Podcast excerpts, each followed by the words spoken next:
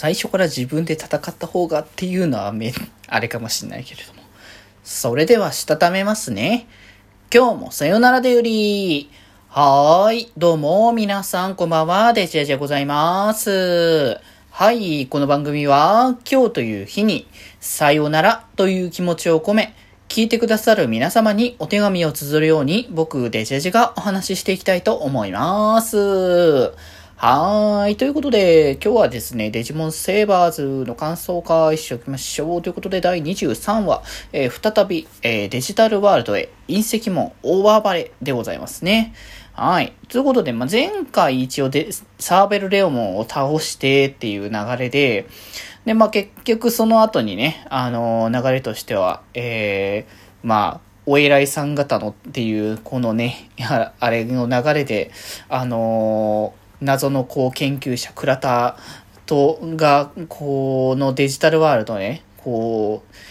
攻め入るというか、攻め入るって言い方はあれですけど、え、っと、交渉をね、しに行く部隊の隊長みたいな感じの立ち位置になっていくことになって、まあ、ダットのメンバーも一緒についていくっていう状況に、まあ、なったんだけれども、まあ、本当にね、もう、なんだろう、隠す気ないだろってレベルぐらいに本当に倉田怪しすぎるんだよな、本当に。絶対こいつなんかあるだろうっていうのを、こう、倉田登場回からずーっと出し続けてるから さすがになんだろう、子供でも多分これ気づくようなぐらいな感じの怪しさをずっと出し続けてんだなって思ってねいやー、改めて見て思ったけどね。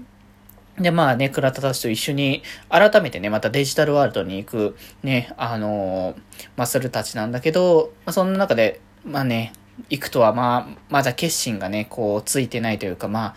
人間界にもデジタルワールドにも居場所がないっていう状況だったけど、まあ、人間界的にはこう一応ね、今の居場所はできたっていうところではあったけれども、メルクリモンに再度あったらどうなるんだろうとかっていう部分が抑え、まだね、まとまってないっていうところでね、まあ、とも、なのでその、行くとはちょっとね、一旦待って、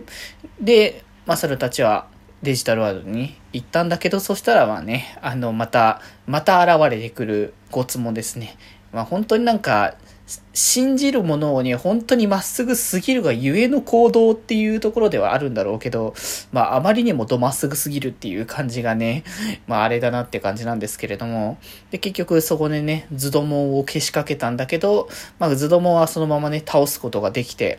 で、そんな中で、まあもう、あの、自分が直々に戦ってあげましょうというところで、ズドモンがね、あの、進化をして、えー、隕石門にね、進化するんですけど、アニメの描写だとね、マジで見た目しか変わらないから、隕石門って。うん、色なんだよね。完全に。ちょっと色が違うっていう。